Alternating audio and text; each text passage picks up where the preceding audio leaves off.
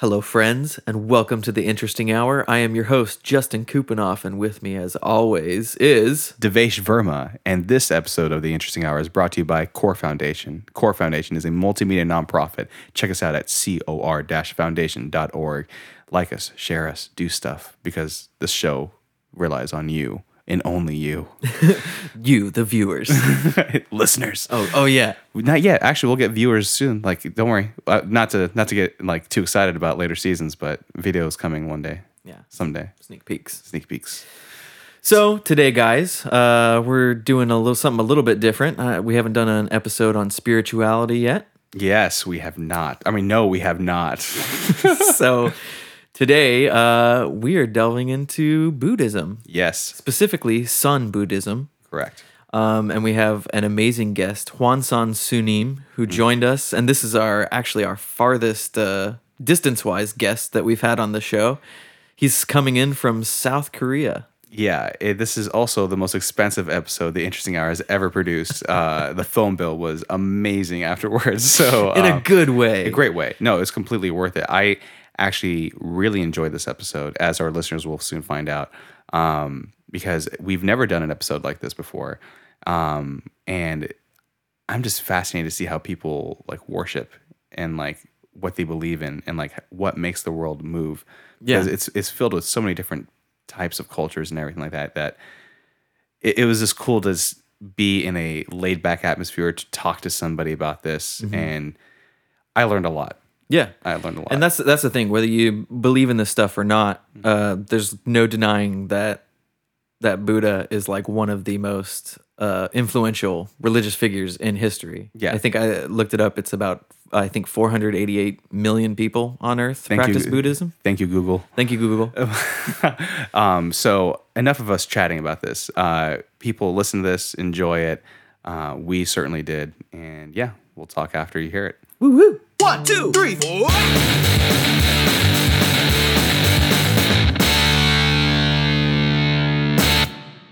This is a this is a nice uh, recording we're doing right now. Late late late night in California. Latest one we've recorded. yeah, latest night we've ever recorded, but not for our guest today.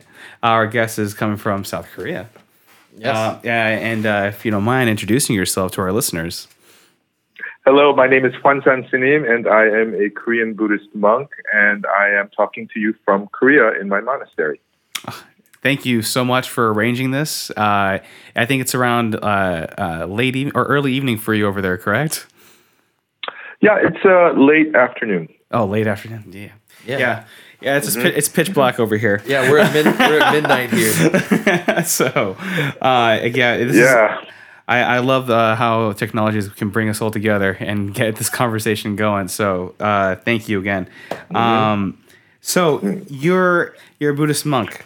yes, I am. Uh, this is the first time we're doing an episode like this uh, where we're touching on uh, spirituality, um, and it, it, it's it, there's a lot to go over, and I'm sure we're gonna get lost in a lot of uh, different mini topics along the way. But Yeah. uh, well, let's let's let's start off with the with the the name itself uh, because uh, your name is uh, Hwansan Sunim, but Sunim is actually it's more of a title. Am I correct?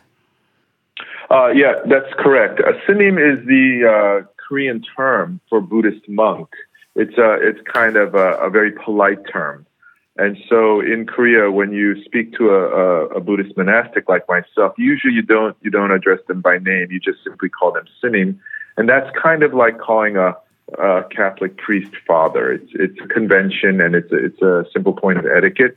But my Buddhist name is Hwansan, Okay. and I am a Sunim, a Buddhist monk. awesome. Beautiful. And uh, I guess just getting into it, and you and your past, were, were you were you raised as as a Buddhist, or was this something that you found later in life, or how did that come about?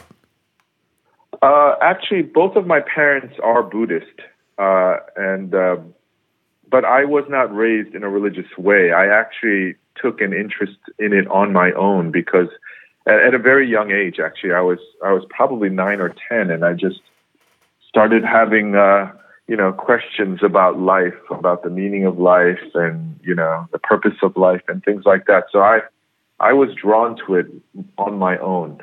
Um, and became pretty fascinated with it as I as I went into my teen years. So so that's that's sort of where it started, I suppose. Okay, and what what what what drew you to it? Other than obviously, you know, I'm sure you got a little bit from your parents, but what Uh-huh. what drew you specifically to it, and what was attractive Yeah, what was the about it? what was the lure? I, yeah, I think I think uh, I should be clear on this point. I, I I was not drawn to religious organizations like many modern people. I, I you know I, I I'm not attracted to religious ceremony and dogma and things like that. Uh, more than anything else, I think it was the the message of Buddhism that that I was picking up at a very young age. Uh, as a teenager, I was uh, you know very interested actually in science. But what science was telling me is that you know human beings are just flesh and blood, just atoms and molecules. We're extremely limited beings, uh, you know, who can't survive in the wild on our own, and and you know, with our senses and our brains, we only have a very limited understanding of you know of our environment, of ourselves, and so forth. And so this seemed to me at that age, uh, you know, a kind of um, sad portrayal of human capability. And what was, I think, profoundly attractive to me about the Buddhist teachings was that uh, that the Buddha apparently taught that the the source of all true knowledge, of, of truth itself, of anything that's real or sacred in the world, is within us, within each individual human being. And so there's a, it, it, it seems to me the opposite message of what I was picking up, you know, in my in my school you know, in my school classes, especially in science, that we have actually unlimited capability, that that you know that we have a, a powerful ability to perceive and to know uh, both ourselves and, and the nature of, of the reality that surrounds us. So this this was the I think the really the strong message that sort of touched me and and and drew me in. You know, that's fascinating because you have a science background and actually just even googling your name, you come up you you're very active. Like you do a lot of outreach with this and yes, uh, and uh, I've, been a bit noisy. Yeah, that's that's it's great because one thing I found was a, a, an article you had, and we'll touch on this a little later uh, in more detail. But Mm-hmm. what I thought was fascinating was you is, is titled "A Quantum Theory of Consciousness," and you you still you it was very well written. First of all, I had to read it like three times, but it like and uh, but you you still have that scientific background, uh, even with how you're uh, practicing Buddhism.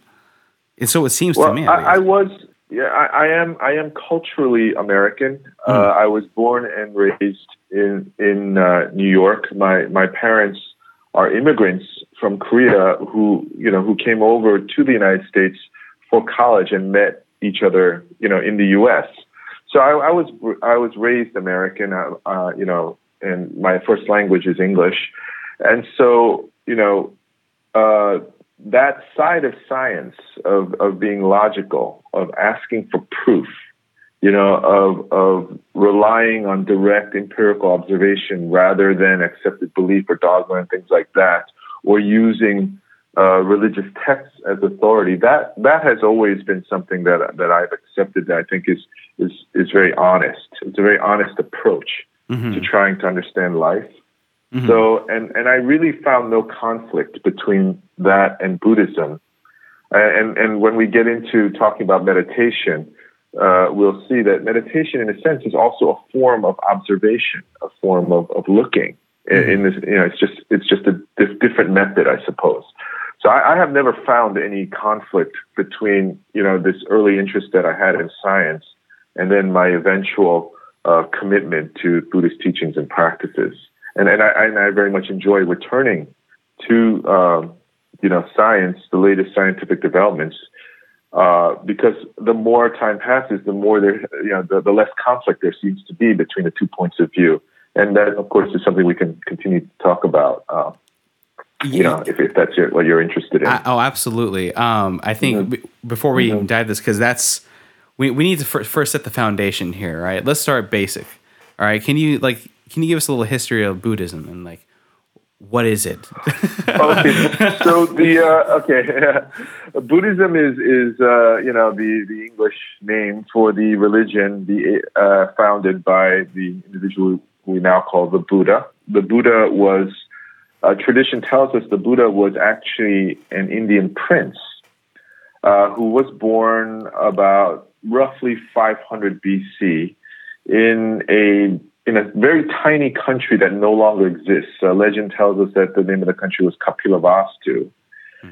And uh, according to the story, when, when he was born, uh, under you know his father, the king, a, a holy man, a kind of seer, uh, you know, prophesied that this young prince, whose name was Siddhartha Gautama, mm-hmm.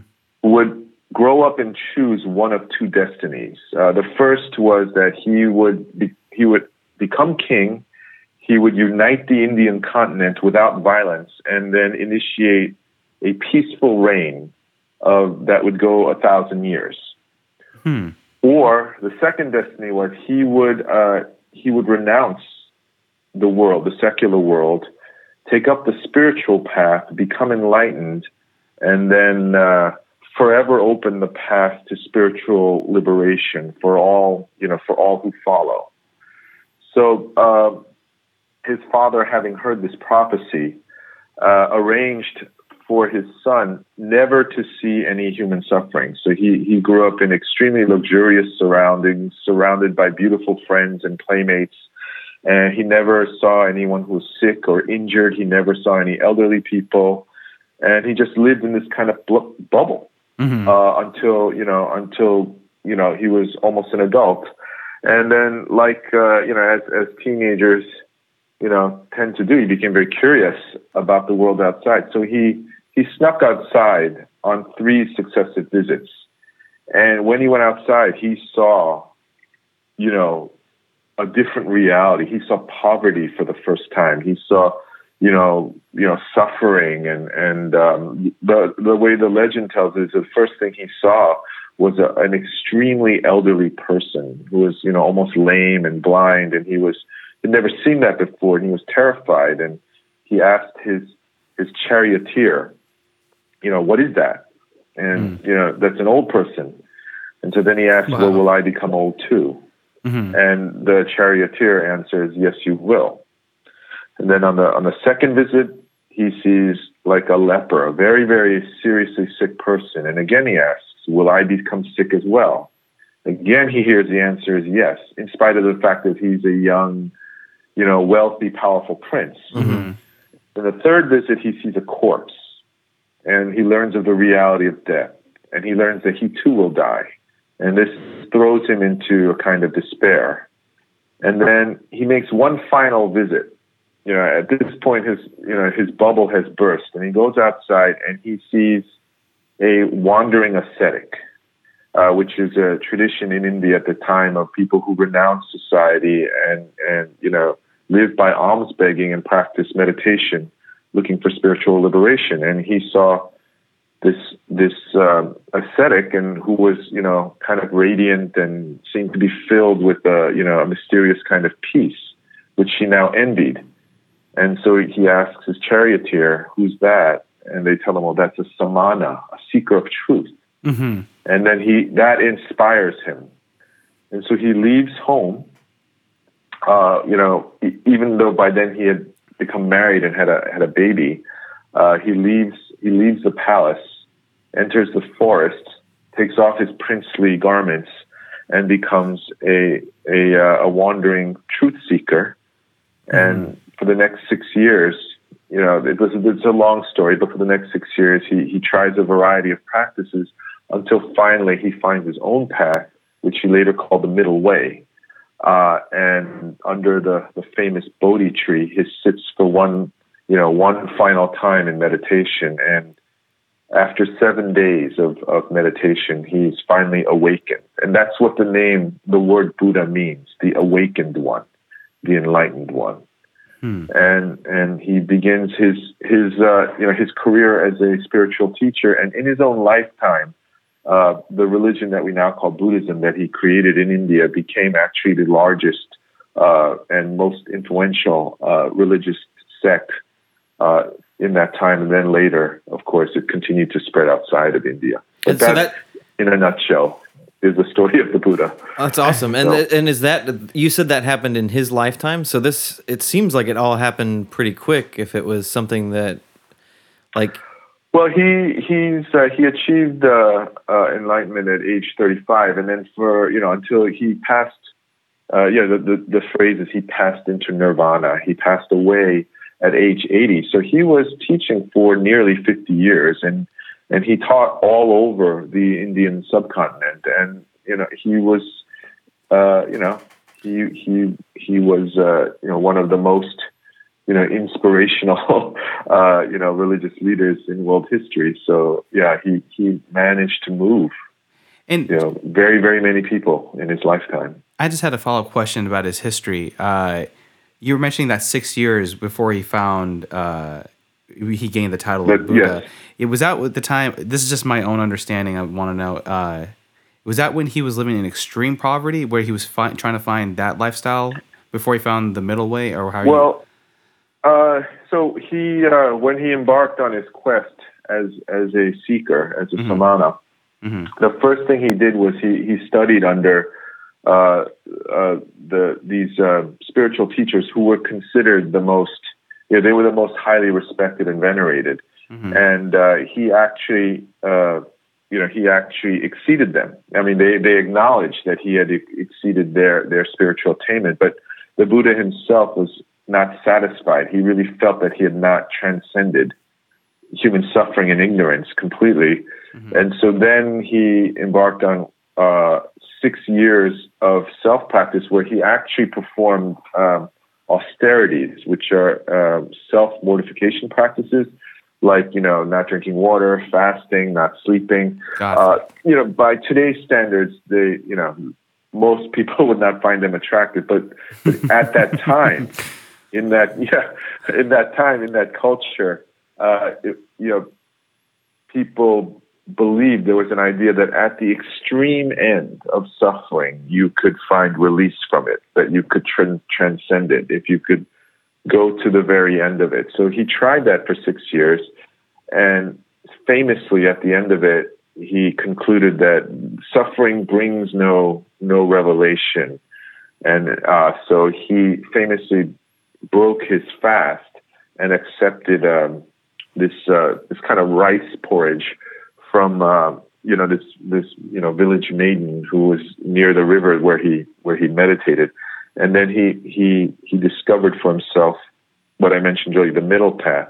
The middle path simply means that the the true meaning of life will not be found at at the at one extreme of extreme self denial and you know self rejection, nor will it be ex- nor will it be discovered at the other extreme of you know self indulgence. of where he came know, from, basically seeking. how he started his life. Yeah, so yeah, that there would be this, you know, that there was a central path to truth that would that, but those extremes, pleasure seeking or some kind of self abusive, uh, you know, self denying, that neither one of those will really get you anywhere. This this is actually for Buddhists a very uh, famous and sort of foundational teaching, the so-called middle path. Well, it, it became popular because, as you said already, it spread outside and it went around to other areas. Um, personally, I've traveled uh, with my wife to Cambodia, and it we toured uh, and like explored some of the ruins, and you know, especially in Wat, like you see a lot of conflicting ideologies, or I should say conflicting, but just based off who was ruling at the time, you see like going back and forth between Buddhism and Hinduism, and it's just like it was a constant like, but yeah, like where can we find Buddhism in the world? Like where is it popular? Like if someone want to go to a country, Well, until the 19th century, probably Buddhism was mostly restricted to, you know, continental Asia. So Northeast Asia, China, Japan, Korea, uh, South Asia, India, obviously, Sri Lanka, Thailand, uh, Burma, um, and then uh, Central Asia, what is now Afghanistan, and so forth. But then in the 19th century, as as the Europeans began, you know, traveling around the world and they made contact, uh, you know, they became interested in this, and and you know, through modernization, Buddhism has spread all. So really, now you can find uh, probably a Buddhist temple in any country. Uh, I'm actually surprised by you know I, I have been contacted by people in you know Latin America. Mm-hmm. Uh, I know that uh, they there's an interest in Africa, and and amazingly, I actually once got a message from someone in Saudi Arabia who told me wow. that he was having trouble finding a Buddhist meditation. Wow. I, I, yeah, that was amazing to me. Yeah, yeah. So now it's really it's global, but but you know for the bulk of its history, it has been mainly an Asian, you know, an Asian tradition. And now it's it's it's traveling around the world, and it's sort of mutating as it interacts with you know different cultures and and also modernity itself. So so this is a very interesting time. yeah, yeah, in the and history of Buddhism. And that's that's one thing I wanted to talk about too, because you said, as you said, it's like it's mutating, and I think in many different places it's taken on a life of its own. So, like, how many, like, do you know how many sects of Buddhism there are? Can you call them sects? I think you can. Uh, yeah, I, I guess we, you know, uh, that that would be fair to say. Schools of Buddhism, branches. I, I would imagine that there are just as many, you know, variations of Buddhism as there are variations of any other um, sort of global religious tradition like um, Christianity or Islam. Mm-hmm. So, you know, within each country, there will be various sects. You know, within each country that, that harbors Buddhism, there will be many different sects. So, really, there are, I, I probably couldn't name all of them. There are so many. Oh, yeah. You know, I mean, over, it's the same thing with Christianity. roughly so many. 2,500 year history. So. Yeah, yeah, exactly. Yeah. Well, uh, why don't we just get into right into that then, uh, since we're talking about it, and because you are doing, uh, you're mm-hmm. practicing mm-hmm. Sun Buddhism. Okay, so Sun Sun is uh, uh, in in Japanese. It's called Zen. So Sun is really the the Korean version of Zen Buddhism, which I think is more familiar to to people out in the United States. Uh, in China, it's called uh, it's it's the same Chinese character, just pronounced differently. So in China, it's called Chan Korea it's called Sun, Japan it's called Zen, and and it basically means meditation. This is the meditation school of Buddhism, and what that means, especially within Sun or Zen Buddhism, is that uh, there in meditation there is an attempt to to find real understanding, what we would call enlightenment, a, a true perception of reality and of our own existence within our own lived experience. So, literally within the tradition, there is a sort of a, an aphorism that says, uh, throw away all teachings and enter into sun and enter into meditation. Don't use uh, the, the mediation of language, of mental representations, of, of metaphors and conceptions and ideas and theories and words. Put that all aside and, and let's try to experience so-called truth directly. And and what makes that I think this is what makes Sun Buddhism uh, you know distinctive. This is its identifying feature, and and the uh, the teaching is extremely optimistic. Uh, traditionally, in earlier forms of Buddhism, it was believed that you had to practice for many lifetimes, building up a lot of positive karma and so forth, in order to become enlightened, in order to awaken and see the nature of your own life. But uh, according to Sun Buddhism, anybody, regardless of whether they're a monk or not a monk, uh, even if you've done, you know, uh, bad things, even if you've behaved in unethical ways, harmed others, or harmed yourself, insofar as you can turn around and, you know, diligently commit to this practice, we can, anybody can get awakened. And one of the, uh, one of the, you know, sort of the really striking, um, I guess, teachings is that they, they say that the phrase goes that even a butcher holding down the neck of a pig with the knife in his hand raised to strike can, in that moment of, of murderous intent, even in that moment, if he can turn his mind around, he can get enlightened.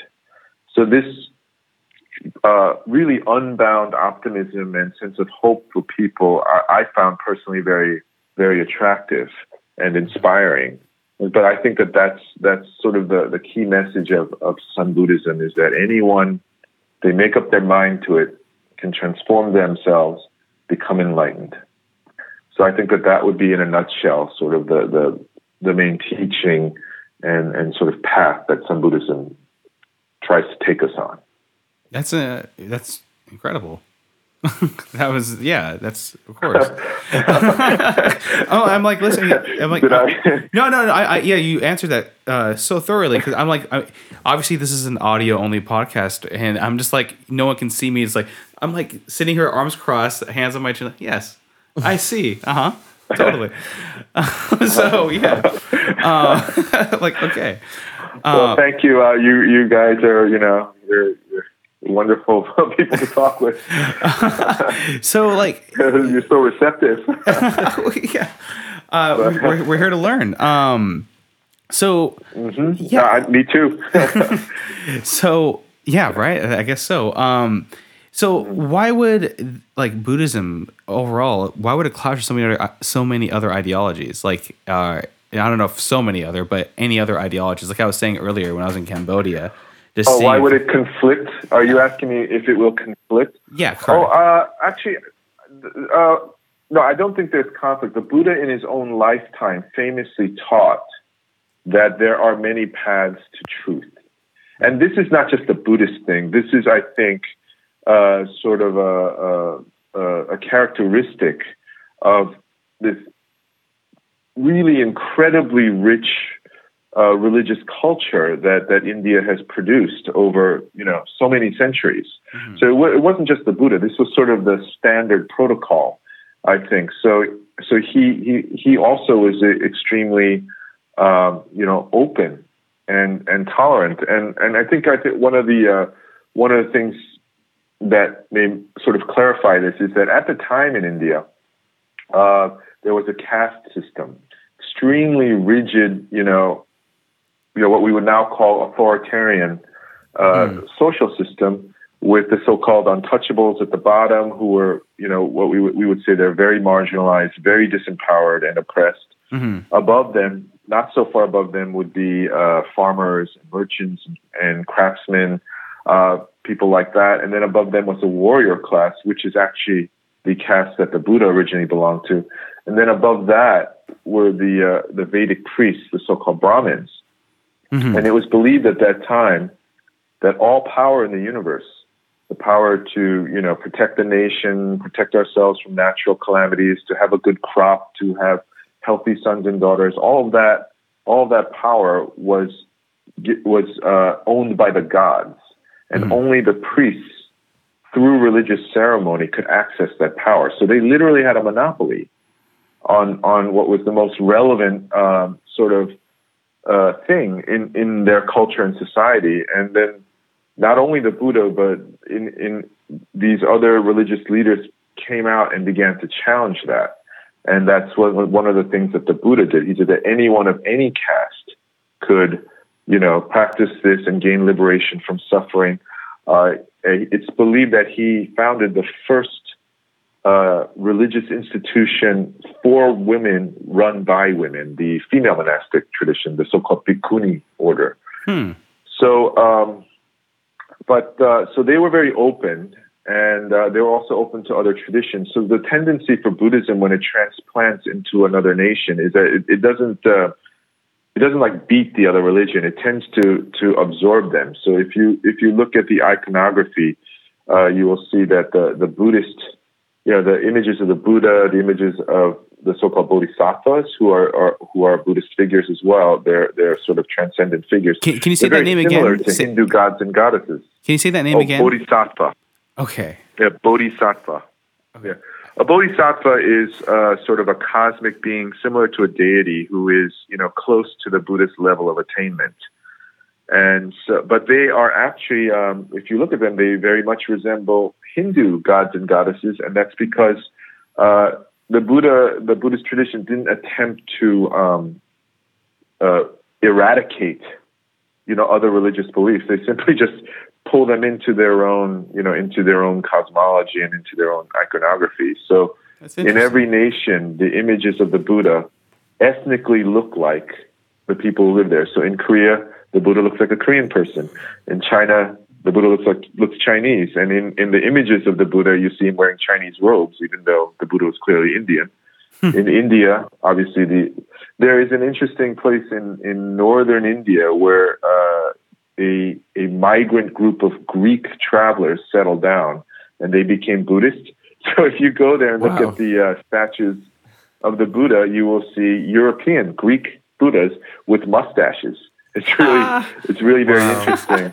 So there there's a tendency to just kind of um, you know the the metaphor is that all you know all rivers clean or not clean you know fresh water or salty when they join the ocean they all become one you know salty ocean water and in the same way that's been the buddhist approach that it rather than fight and win just absorb and harmonize so uh, strictly speaking there really is no conflict at least on the buddhist end and it would be a um, it would actually be a violation of Buddhist teachings to go out and say, you know, only Buddhism is true, and you know, if you believe in some other religion, you know, something really bad's going to happen to you. That Hmm. you know, I don't think any Buddhist leader has ever taught that, uh, or would even be allowed to teach that. I think this is why everybody gets along so well with Buddhists. It's like, hey, dude, whatever you want, man, your own path. Like, yeah, yeah. There has uh, there's never been a Buddhist war. There's never been a war Yep. waged to spread Buddhism, or so. Yeah, so that's yeah. To be honest, I, that's that's actually a part of Buddhist history that I'm personally you know proud of. That I, Yeah. that I think that that's wonderful. Absolutely, Yeah, that's something that that that can be shared. Yeah. Well, let me segue that into Seon meditation, actually, if you don't mind, because you, I was Okay. even on your, on the YouTube channel, I was you were actually quoted saying it aims to eradicate the very roots of inner suffering, as well as awaken us uh, to our infinite human potential. Uh, What what what is an envision like? What is that infinite human potential? What do you envision that? What's that goal like? Well, uh, Seon meditation. I, I've been trying to think of a of a way to describe this that would that would uh, you know that would be accessible. I think to people who are encountering this for the first time. I I think the best way to to describe this is to think of Seon meditation as a way of regulating your body, your breathing, and your uh, mental focus in such a way as to to fully actualize, you know, your potential that leads to personal growth, personal development, eventually self transformation, meaning that you you really change a lot as a person, and finally, according to the tradition, culminating in in enlightenment. So uh, now the important thing to understand here is that that people have a um, sort of a stereotypical image of meditation as something you do away from day to day life, like you go to a mountain or a monastery or a meditation center or you go into a forest. And that and and so it's like it's something that you do in a special time and place and that you actually have to leave your daily life for. And that's actually uh, from the Seon meditation point of view, it's it's that's a, a, a you know that's that's not a very good. It's a very strong misconception. Uh, I would rather characterize Seon meditation as actually a way of living in in moment to moment life. That in this moment, if somebody really upsets you, you know, they're rude to you, or or whatever, there's some kind of conflict, and you really get hurt, or really get angry, or really get afraid or depressed. Uh, this is a protocol, an actual, concrete, you know, real-time protocol to follow to alleviate that distress as quickly as possible. In that moment, you actually adjust your posture, your breathing, the way that you're focusing your mind. You know, you draw it away from troubling thoughts, and so it's kind of like um, it's, it's really a way of living. And, and yes, you do need to set aside time to to perform sitting meditation, but you know it's the same thing as uh, the way, say, a professional football player would would uh, work out in the gym. They, why do they work out in the gym? So they can play better on the field. So in the same way, we sit in meditation to learn very subtle levels of control over our own mind-body complex, so that when we go out in life, we can behave the way we want to. We can recover quickly from emotional distress, and we can fully utilize our, you know, our various mental and physical gifts and so forth, and, and even on an ethical level, to be the kind of person that we want to be. And, and that's what I mean by self actualization. From the Buddhist point of view, a lot of people in modern society look at that as their goal, but from the Buddhist point of view, that's really just the beginning. And then as you go deeper and deeper, we begin to tap into deeper levels of consciousness, uh, you know, ways of feeling and perceiving that literally were unimaginable before. Um, and then, and then finally, if you go all the way to the end, then you know you would you would get enlightened. The, the teaching tells us, but that would be the path of meditation. You begin with a sim- as a simple, effective protocol for dealing with distress, then self enhancement, growth, development, self transformation, awakening. It's a path of life.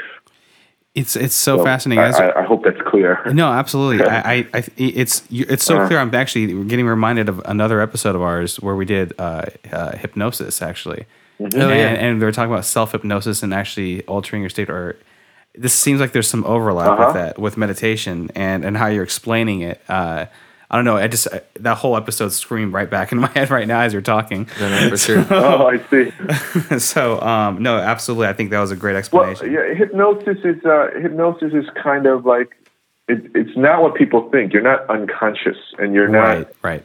You're not docile. You're, it's not like someone can tell you that you open up, open up a window and you know step out. Uh, you're you're fully awake in hypnosis, but it's it's different. It's like you change the channel. Yeah, exactly. Right, and so that gives you an that gives you an idea of how uh, fluid our waking consciousness is. It's not like just two settings, awake or asleep. The way we are when we're reading or watching a movie or playing or working, and the way we are when we're dysfunctional, when we're upset and inner and conflicted with ourselves, these are all variations of consciousness. The consciousness has more textures uh, more uh, more forms than we realize, and we, we move between them without realizing because we're not trained in self observation. We're simply not aware that that we're actually, you know, every day is this incredible journey through different states of consciousness, different emotional states, different mm. mindsets. But we, we we're, we're never trained in school or in our workplace to be that self aware. Right. So this is something that I feel actually should be, you know, regardless of your religious background, you know, we should, when we're born, we're not given an owner's manual for our own mind and body. Mm-hmm. But this, I feel, is what that is. These kinds of ancient uh, mind cultivation, mind body cultivation teachings are that's basically what it is. It's like what to do with the human body and mind. And is it is it um, you know to get the most out of life? Right, right. And is it when you're when you're when you're doing meditation to try to you know maybe adjust the channel setting on your brain like so so later in the day when that guy like cuts you off in traffic that instead of you know going to right, that right. one part of your mind that yeah. you know the reptilian part. Yeah exactly. Yeah. Yeah yeah. is, is, so is is that am Almost I getting like that right? helping the reptiles. Yeah. I know I didn't mean that. I mean like you know we get man if we're, know, we're, we're in Los exactly Angeles my, when you yeah it yeah, sucks when you're in traffic. I, am aware of the the urban environment that you're in. I'm from New York. You know, yeah, exactly, exactly. exactly. Man. so um, uh, no, I, I I do know what you mean, and and that's yeah, that's it's like uh, it's training. It's imagine a tennis player when you're first learning. I, I, actually don't play tennis, but I do know how they learn. Uh-huh. Uh, but uh, when you first when you first practice, you don't even use a ball. You just you're just practicing the swing over and over because it's it's not you know your your body's not used to moving that way. Mm. Then they have a a machine that throws balls at you. And then you play with your instructor who lobs it at you so it's easy to return. And then only at the very end, when it's really been really deeply programmed into your nervous system, into your into your muscular system, so that you can react without thinking. Only then can you really play, and then you're just moving fluidly uh, because you're not thinking about the movement. In the same way, meditation is very similar. When you're sitting, it's a lot like playing. You know, learn the first lessons of tennis. Basic control of breathing, basic knowledge of how to relax and balance your body basic, uh, you know, training in stabilizing your line of attention so that you can keep it on one object and not be so distracted by every kind of stimulus around you. Mm-hmm. Mm-hmm. And then as you get better, you can maintain that state in doing simple things like, you know, cleaning your room or doing your laundry. And as you get better and better, just as that tennis player can play in, you know, much more confusing, more competitive situations, you keep going up, you know, up the level so that you can bring it into your workplace and use it in your workplace. You can, and finally, I actually, I actually do drive, and because I teach so much in Korea, I, uh, um, you know, I have to go through a lot of urban traffic, and it's, it's Mm-hmm. I, I would imagine it's comparable to what you face in LA. Oh man. And I'm So well you aware are put that. to the test. I'm so traffic. sorry. I'm so sorry. yeah. So, but I actually do meditate when I drive. It's actually possible. It's just a matter of step by step training, and and so I am, you know, you know, I I uh, it's it's a more pleasant experience even when I get cut off or you know so forth. So it's it's it's doable, but it's you know it's skill acquisition. We need to practice, just like everything else in life. You know, there's there's no need to mystify it. You know. Right. So, but yeah, but I think yeah, LA. I think certainly some meditation could do a lot of I good out think there. you know the way you're explaining it. I feel like this would benefit a lot of people, not just in Los Angeles. definitely.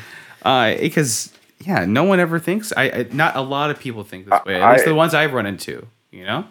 So I I, uh, I actually go to uh, uh, the United States because my my family lives in Cal in Northern California, so it's it's quite quite a bit away from where you are. but I teach um, I teach veterans uh, how to meditate because they have PTSD Oh, wow. and, and they're they're yeah, and so and and this has really been one of the most rewarding experiences that I've had in teaching this is that they have come and told me that they were. I, I also taught police officers who were traumatized by you know these awful things they have to witness, and sometimes they have to do awful things. And they told me, you know, what the actually the chief of a police station told me. He said to me that you know that he had been he was a veteran of the Gulf Wars, and then he was a, a career police officer for like twenty or thirty years. He was retired at that time. He said that he and his fellow officers and his fellow veterans carry these hideous memories that they absolutely cannot share with anyone around them. They, they, mm-hmm. There's, you know, they cannot let other people know what they have seen and what they have done, and it's mm-hmm. just this toxic, festering, you know, wound in their soul. that's terrible. And uh, you know, he told me that when he learned the meditation, it was the first time that he had ever experienced any kind of relief from it. And I, I actually never knew that this is a you know this is a religious based meditation tradition. So I actually never knew that it, it had such powerful therapeutic effects. And when he told me that, that was actually one of the the most gratifying moments uh, in you know in, in the various kinds of uh, teaching situations that I've been in. So yeah, I, I, I very much believe that it can be used in all sorts of settings. Oh, that's that's amazing. That's great. I, I that was one of the things I wanted to ask about too, since we're since we're getting onto it. Um, so not only with with these guys, just what what are some of the other benefits and just uh, in you know not even in these extreme cases, but maybe even in simpler stuff. Like what are the what are the benefits that you see from meditation itself? Well, as I said, it begins with uh, you know simple relief from stress symptoms and and you know things like that. But as you um, as you meditate more and more in your daily life, uh, and what happens is that your um, let's say your basic mindset, your sort of you know your the the level that you're normally at in day to day life, you feel an unburdening. You're you know the the negative the negativity starts to dissolve. And so you find yourself smiling for no reason. Someone you know treats you poorly is inappropriate with you or is rude with you and your instant reflex is not anger or or distaste or even judgment. You begin to actually feel compassion. You know you begin to you can see very clearly oh you know they're, they're not really reacting to me. They're reacting to some thing in their head or in their past that's hurting them and causing them to lose control of their behavior. This isn't philosophical. If it were philosophical or intellectual, you don't have time to react because our emotions are so volatile. They they're so instant. You know, by the time you're trying to tell yourself to be nice, you're already angry. Hmm. So this this works from the inside out, and simply by removing you know, all these issues that we have about ourselves, you know, I'm not good enough, I'm not smart enough, I'm not successful enough, I'm not whatever enough. and and all these expectations that we have of other people. I wish people were nicer, you know, less violent, and so forth. That these um, these kinds of uh, they're really mental habits of thinking. They dissolve, and then we can see things for what they are, and and and we we can you know there's a we're not asking anything or anyone or even ourselves to be anything but what we already are, and we're simply responding to that. And so we are participating finally in reality, not with all, you know, the, the show in our head, our expectations, our disappointments, and so forth. So this leads us to a higher level of clarity, and it actually does transform your social relationships. And then you go in deeper, and you begin to realize um, that you you begin to. this is difficult to describe, but you have a very subtle experience of of life itself. That that um, you know, day to day, day to day, moment to moment living becomes more luminous, uh, lighter, but also somehow more centered, more stable. There's extreme clarity, and then you know, it's it's a, it's a long journey that meditation takes us on through you know um, really uh, things that we really cannot imagine, experiences that we cannot imagine until we until we actually encounter them. And I believe that this is our our our, uh, our legacy as human beings. This is this is you know we were born to be able to do this. You know, like just the way that a, bor- a bird is born to spread its wings and, mm. and fly. Mm. So, uh, but that is that is the path, and it you know it's something that I'm very happy to share these teachings with other people, and and I think it's it's very helpful. not to underplay everything you just said, but that was absolutely deep. Like you just mm-hmm. got super deep about that. I was like, wow. Okay. yeah. oh, thank you. uh, so. Um, so when you're when you get down to the actual process, I, I know you say uh, you can take uh, the meditative state and you can you know use that throughout the day, even when you're you know driving around, like you said.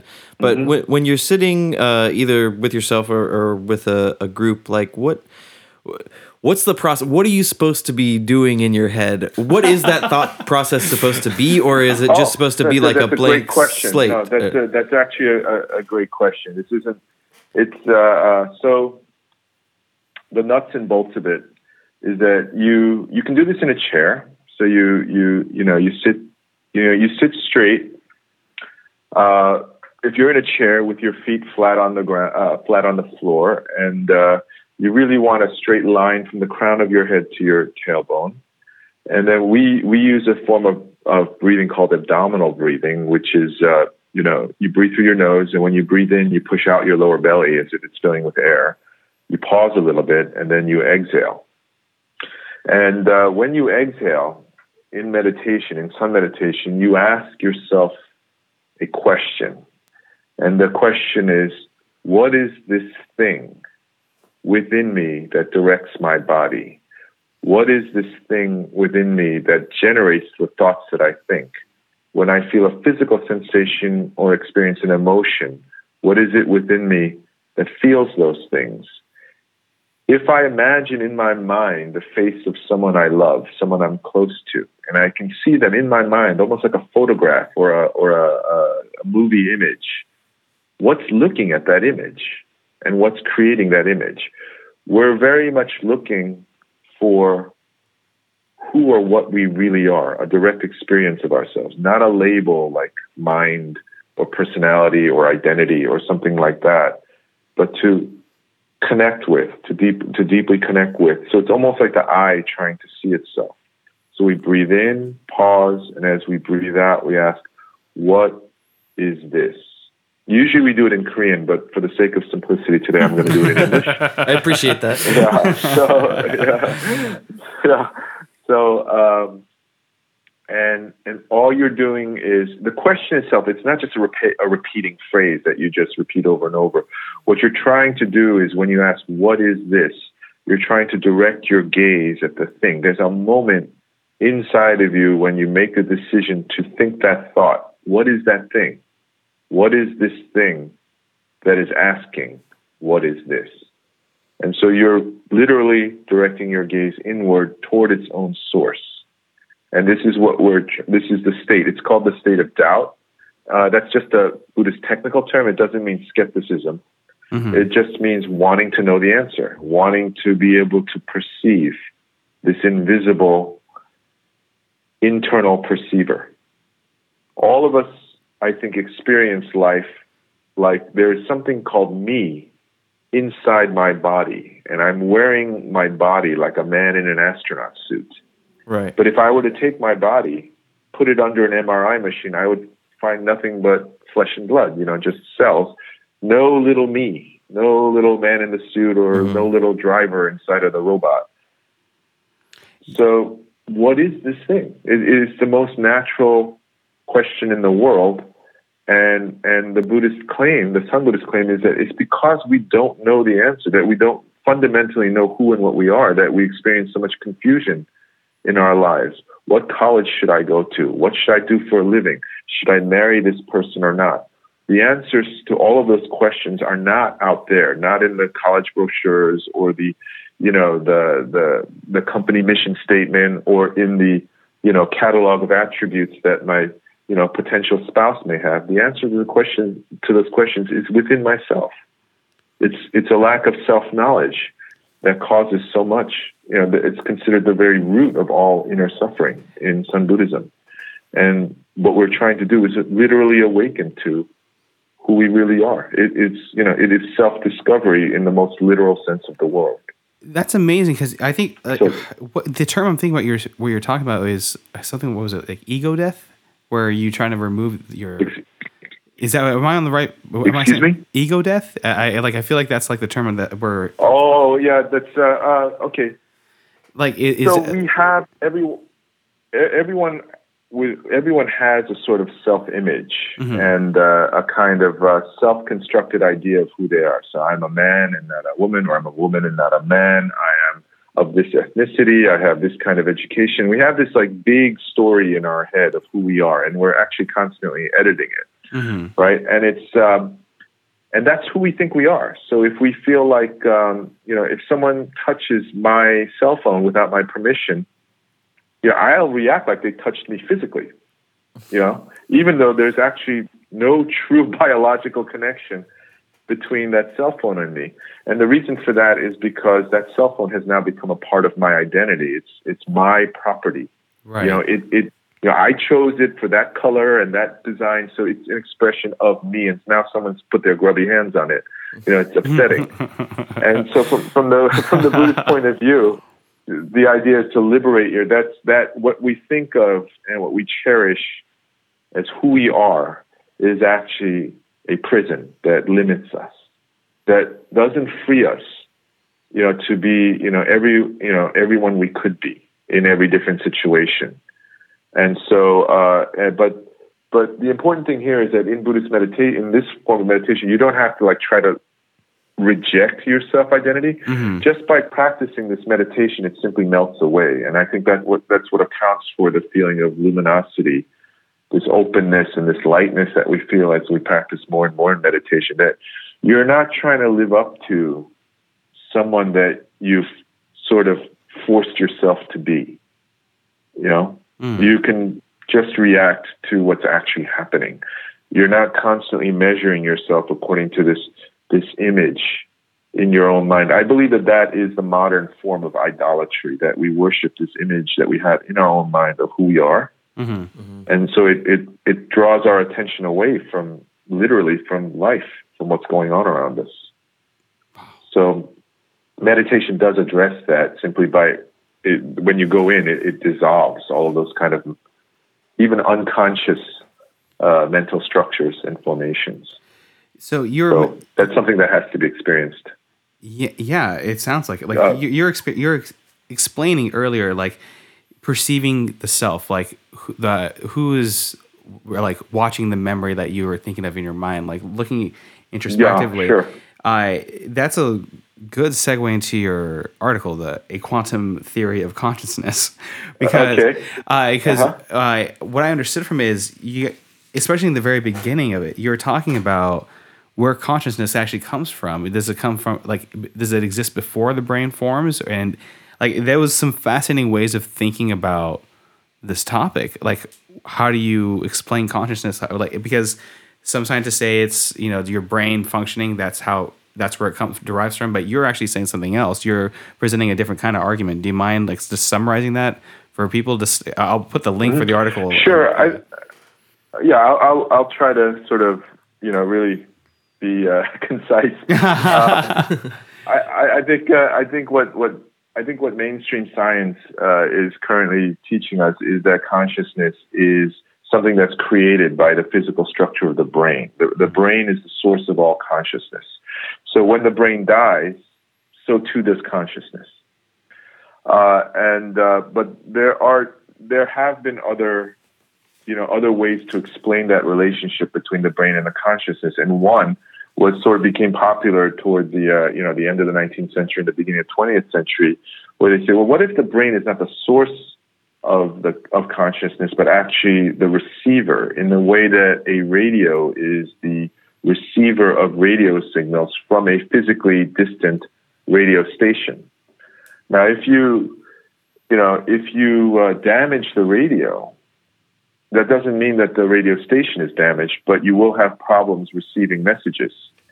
Similarly, if you damage the brain, that doesn't necessarily mean that consciousness itself has been somehow damaged, but simply that the connection between the physical mechanism of the brain and whatever you know consciousness is, that connection has been you know has been uh, you know has been damaged, and so you'll see you know the kinds of uh, clinical symptoms that you see, whether it's memory loss or whatever, uh, when someone gets brain damage. So this is this is an alter- alternate version where it's actually the other way around that, that the brain is reliant on consciousness to to do what it does. That consciousness is uh, is non-physical in nature. Um, this is not a fashionable idea, and it's, it's, it's I think probably no mainstream scientist will uh, you know will agree with that. But I think people in their daily lives, no one really wants to feel like they're a machine. You know, no one wants to feel like that. You know that that everything they think and feel is just this kind of secondary effect of the brain just trying to feed itself. It is You know, and, and we want to believe that's not how we, we. No one's entirely comfortable. Something within us suspects that there's more to us than that. Mm-hmm. So, and I think that's what accounts for, uh, you know, the continuing interest in in these ancient traditions, um, even in these times. So, uh, I think that's that's a summary of probably what I what I Yeah, wrote yeah. article. I- I, I would suggest Yeah, people so, check out the uh, article as well. Hey, I, it's it's definitely a fascinating read. Uh, and again, it was you Uh-huh. you wrote it very well, and it's uh, yeah, it, it got my brain turning. Um, I think at this I think at this point of the episode, I want to kind of just turn this. We actually uh, posted uh, in advance online on our social media channels that uh, we're going to be having this interview with you. And we actually got some responses, and uh, I wanted to go through these questions, uh, especially from uh, Sandy Oh, on Facebook. She had a few sure. questions I want to go through, and they're good questions. And uh, again, uh, feel free if you want to pass any of these questions. But, uh, but uh, yeah, she, Well, you know, I'll, I'll be honest. If I don't know the answer, I'll, I'll be honest and just tell you I don't know. Sure. I, it, it, So- it, it's so, yeah, yeah. there's some basic ones here. So like, uh, she's asking like, what responsibilities do you have? Uh, what responsibilities do I have Yeah. as a Buddhist monastic? Is that the question? Yeah, yeah. Like, Well, uh, uh, well, for the last, uh, for most of my life as a Buddhist monk, I I had, uh, you know, we're we're all given assignments in the daily maintenance of the monastery, and so I, I had, you know, assignments, and sometimes they were changed. Um, but but I was always operating within the confines of of the monastic system, and I actually was, you know, pretty cut off from, um, you know, from the world at large for you know for a very long time. And then about five years ago, uh, my teacher, Mhm. uh, um, you know, the teacher of our monastic community, who, who we consider to be an enlightened master, his, his name is Seon Master Songdam. Uh, he instructed me uh, uh, to to begin teaching these practices um, with the world, you know, at large. So, so about five years ago, I began teaching uh, mostly in Korea. I, I, taught young Koreans, young professionals, but I also taught. There's a large population of international residents here, so I also taught them. and then through my activity, I, I became noticed, and so then I was offered. Uh, you know, people came to interview me, and, and I actually ended up hosting this uh, this television show that that teaches. It's an English language television show that teaches meditation uh, for use in in modern society. Mm. And then after that, I began coming to the United States, and so I've been really teaching. So that's that's been my main duties is teaching, and then my own personal practice of of meditation. Um. Okay. Uh. There's another question here. Uh. What What does it take to to become a monk? What What is that process? Yeah, you're saying you were you went through. It seems like sounds okay. Like years. I, I think I understand the questions.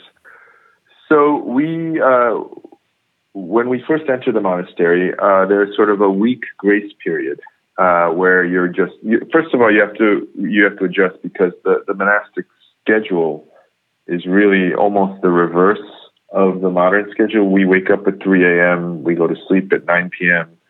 So you know the first adjustment is just adjusting your sleep. Wow. And then and then it's it's a very vegetarian diet and just you know the, the, your whole life rhythm is being changed. So the first week, uh, you know, when you go in, it's it's it's such a new environment, and and a lot of people leave in that first week. They go in there and think, I, I can't live this way, mm-hmm. and then they they leave. So it's kind of a grace period where you're sort of observed to see if uh, you know if you really if you're really committed to this, and then you enter into a a, a, uh, um, a, a novice period, you know, mm-hmm. where it's called uh, in Korean it's called a haengja uh, the nearest English word would probably be something like postulant. It's like you're you're an initiate, and that means we usually work in the kitchen doing a lot of manual labor. Mm-hmm. And the uh, what you're trying to learn here is humbleness. So you're at the you know in terms of the social hierarchy, you're at the bottom. So people are telling you what to do, mm-hmm. and you know you're you're running around. It's it's very busy, and um, and you you become acclimated to the system, and that goes for about a year. And then after a year, you you know if you've made it through, uh, then you are given your precepts to become a junior monastic. Uh, and then after a couple of years of that, you know, and then you're trained, and then after that, you finally become a full fledged monastic after about five years. So, uh, and within the the Korean Buddhist monastic system, there are different ways to be a monk. Like you could become a scholar, you could become a, a cer- ceremony performer, kind of. You do prayers and rituals, and you you have to learn certain specialized forms of chanting. Uh, you could be, you could become administrative and be part of the administrative system, but I I chose to become a meditation monk. Mm-hmm. And and I stayed within my own monastery, which is unusual because uh, I I uh, I wanted to you know, I, I, wanted to learn specifically from my teacher. Right. But um, so, so, you know, if you go to a meditation hall, then basically you'll be spending, you know, almost all of your time meditating. Right. Right. there's, uh, there's certain flexibility there. Mm-hmm. I'm just so curious. that answers that yeah, no, no, no, perfectly. Uh, I just had a follow up question. What what are the ceremonies like, or is there is, what's what's the name for a, a Buddhist ceremony? Well, there's uh, the most well-known one would be the the early morning uh, ceremony, which in English would be called the veneration of the Buddha ceremony, mm-hmm. which is called in Korean Yebul, and uh, that is performed usually at 3:30 a.m. and it, depending on the monastery, it could go a little longer or less than half an hour, roughly. And uh, it's uh, you know it's it's a prayer ceremony, and there's there's chanting and uh, you know the purpose is to venerate the you know the the Buddha and the the Bodhisattvas whom I mentioned before, uh, and also to to remember to recall what you know what we've promised ourselves that we would do, the way we would live, the way we would carry ourselves, and then the then the day begins. Then um, often, in, in, the case of my monastery, we're also called upon to perform uh, I guess the nearest equivalent, the way to say it in English would be sort of memorial services. It's a tradition that when someone passes away, that you have a fun- funeral ceremony, which we also, we, which we also are taught to perform, and uh, the funeral ceremony is really a guidance ceremony. You're guiding the spirit of the deceased, hopefully to a favorable rebirth. So a even after the funeral, for seven weeks, once a week, we perform these memorial services in which the you know the spirits can sometimes wander around the spirits of the deceased, or they don't they don't go right away because of emotional attachments to their family or to their past lives. So we perform them once a week, um, and it's really it's really teaching them. It's really just talking to them, but it is highly you know it is highly ritualized, and there's chanting and so forth. So those are the big ones.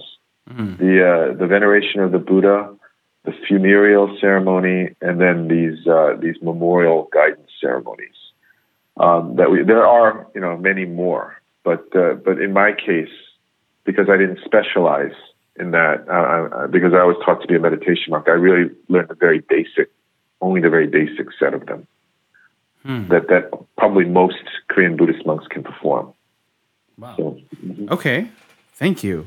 That was. Mm-hmm. Have, no, no. We're gonna use. We're gonna do one more uh, question, um, because this one's actually pretty interesting. I'm not. What? How are the uh, like these temples or monasteries like? How are they? How do they support themselves financially? Like the teachings, because it seems like oh, through very donations. Just donations from yeah, people. Through that, donations from yeah from the lay people. Yeah, donations. Yeah, they they uh, it's the original term in in Sanskrit is dana Hmm. Uh, and it's uh, it's considered you know giving, sharing, donating are you know that's considered the the primary ethical, the the most foundational ethical uh, principle that that everyone you know all human beings ought to know according to these ancient teachings, not just Buddhist. Hmm. So um, the lay people donate, and we you know you know, they they they provide us um, food, shelter, clothing, and so forth, and in return, we share the teachings that that we learn, and so there's this um, you know harmonious um, symbiotic relationship um, between and in, especially in my temple, lay people are practitioners too. They're not just supporters of monks. They they are they are meditators alongside us. Wow, awesome. Well, I, th- I think we're mm-hmm. almost ready to wrap up here. Uh, I got one one final question for you, and then we'll let you uh, mm-hmm. uh, plug the monastery and the classes and everything that you do, and we can let people know how to find you. Mm-hmm. Um, what has been okay. what has been the most challenging and the most rewarding part of your of your faith journey so far? I, I would say that it was uh, probably trying to learn compassion. Uh, you know that, especially as uh, you know, because I was in a culture that was that was new to me. Mm-hmm. I had to keep putting down my own assumptions, my own, you know, my own preconceptions of what good and bad are, what people ought to be and what they ought not to be. And uh, especially in, in those moments, like you say, being caught in traffic and someone cuts you off, you know, that's mm-hmm. the, the, the reaction is so instant. Uh, but you know, but in in practice, you really come up against the side of yourself that you try to hide from others, the side of yourself that you're most ashamed of, that you you're worried that if other people knew you actually think and feel this way, what they might think of you. Mm-hmm. But in meditation, this is the greatest challenge, and you come right up against that, and and you see that in the way that you judge other people, and so uh, I, I began to really see that, yeah, I, I, you know, as a human being, that you know, like so many human beings, I actually try to act better than I really am. Hmm. But I do have a genuine desire to actually be as good as I want to be, and that I think I think that's I think people can relate to that. It's it's I think probably most of us, uh, if not all of us, struggle with that, and that has been um, the greatest challenge to open my heart even in the face of what's obviously inappropriate behavior, and see that this that all bad behavior comes from a place of suffering. And to know that, to feel it the way they do instead of the way that I see it.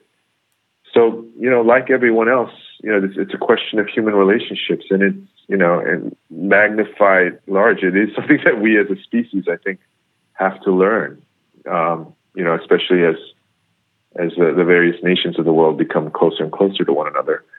So that definitely. you know that is my honest answer. It's like like everyone else, I have always struggled to try to be a better person. Perfect. Um, Well, Sunim, uh, how can people find you online? Okay, so if uh, if anyone is interested in actually um, learning more about this particular form of meditation, Seon meditation, uh, they can come to my YouTube channel by searching my name, Hwan San Sinim, uh, and and the uh, the videos of the TV program where I teach meditation in its English language. Uh, are, there's probably like a hundred episodes up there, uh, organized according to categories. So you know, for anxiety, for anger, for depression, so forth.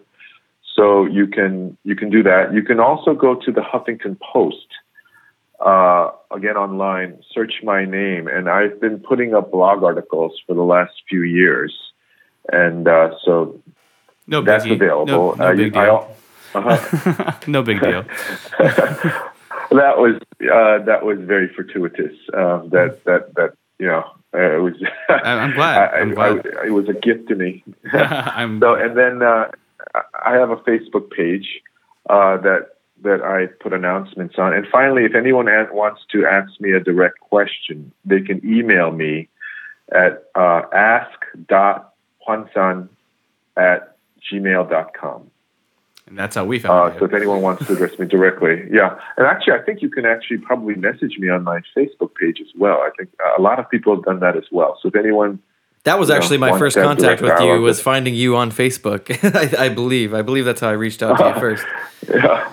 Oh yeah, you're Uh-huh. right. It is. Mm-hmm. That's right. But mhm. well, I am glad that you guys found me. This, uh, you know, so this is a very rewarding experience. Yeah, Sunim, I On can't both thank you enough for uh, for doing this with us and uh, and and dealing with our emails back and forth and trying to find a time where we could both meet up over this Oh, crazy no, time no. difference. Hey, hey, this world is small. We made it happen.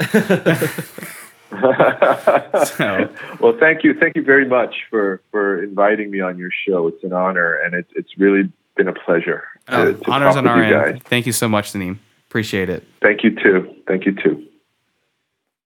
Hwansan Sunim is the man. That guy is eloquent, smart, and I was. He promoted this environment where I felt more comfortable asking questions than most guests we have on our show.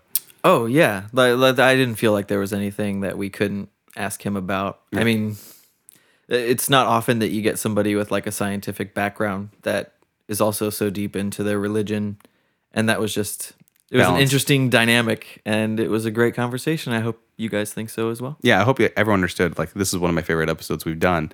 Um, and yeah, I hope we have more about more types of these type- more of these types of episodes down the line. Oh, for sure, Um, definitely. There's no reason to start looking into other religions and seeing like you know educating people about that and their culture and their history. Absolutely. Um, And if you guys are interested in learning more or checking out more, uh, learning more about meditation, Seon Buddhism in general, again, type his name in on YouTube, Hwansan Sunim, and there's going to be more than enough info there and videos to keep you entertained. oh, he has plenty of content. Plenty of content. Uh, I hope you enjoyed this episode. So, um, everyone, thank you. Uh, once again, this episode of The Interesting Hour is brought to you by Core Foundation. Uh, check us out at cor-foundation.org. And we'll see you next week. See ya. Ba-bo, ba-bo.